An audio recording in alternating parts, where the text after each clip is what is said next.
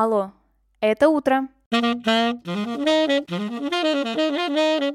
Всем привет! Меня зовут Ксения Родионова, и вы слушаете ежедневный утренний подкаст «Алло, это утро». С понедельника по пятницу я здесь рассказываю о дне в истории. Прошлом, настоящем или будущем. Смысл подкаста очень прост. Новый день, новая история. И сегодня это история про Мартина Скорцезе.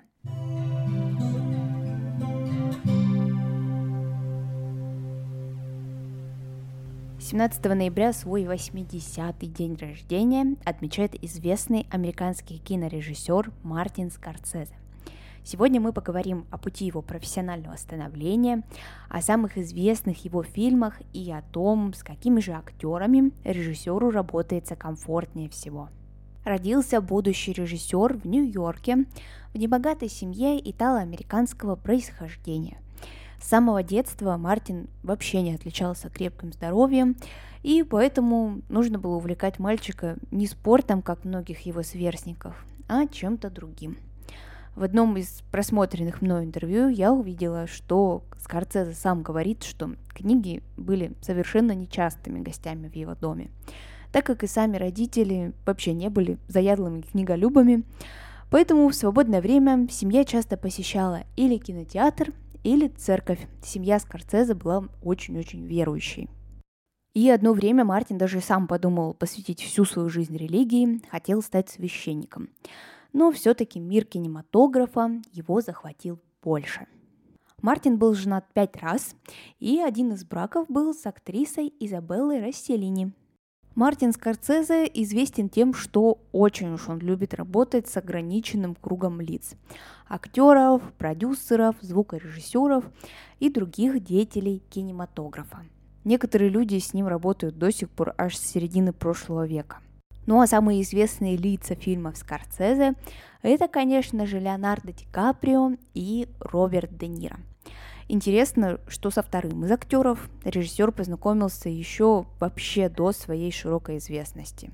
Можно сказать, что прошли этот карьерный рост, карьерный путь, они рука об руку.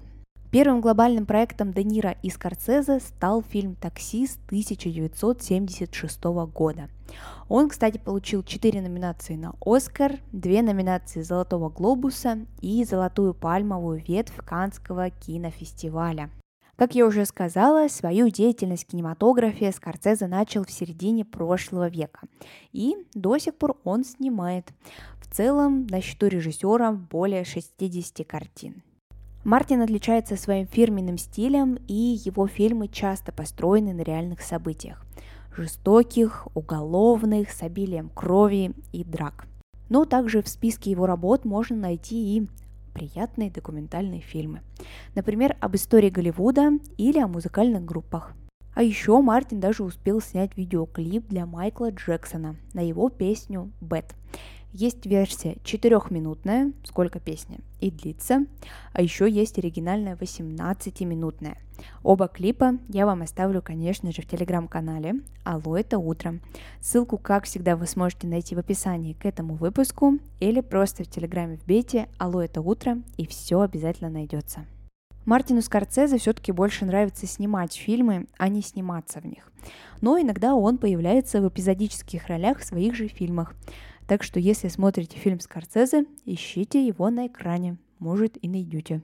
Пару выпусков назад я рассказывала про Леонардо Ди Каприо и упоминала, что всеми любимого актера мы в следующий раз сможем увидеть в картине «Убийцы цветочной луны» в 2023 году. И как раз-таки этот фильм снимает Мартин Скорцезе. В 2003 году на Голливудской аллее славы у режиссера появилась своя именная звезда – а вот заветную статуэтку «Оскар» режиссер получил только в 2007 спустя практически полвека своей работы. Но сам мастер отметил, что такое долгое ожидание вполне себе оправдано, и если бы он получил ее раньше, то совершенно непонятно, как бы дальше развивалась его карьера. Ну а самым кассовым фильмом Мартина Скорсезе стал «Волк с Уолл-стрит» 2013 года. Он основан на мемуарах брокера Джордана Белфорта как Мартин любит, на реальных событиях. А на сегодня это все. Спасибо, что вы прослушали этот выпуск до конца. Обязательно оцените его, если он вам понравился. А мы услышимся с вами совсем скоро. Пока-пока.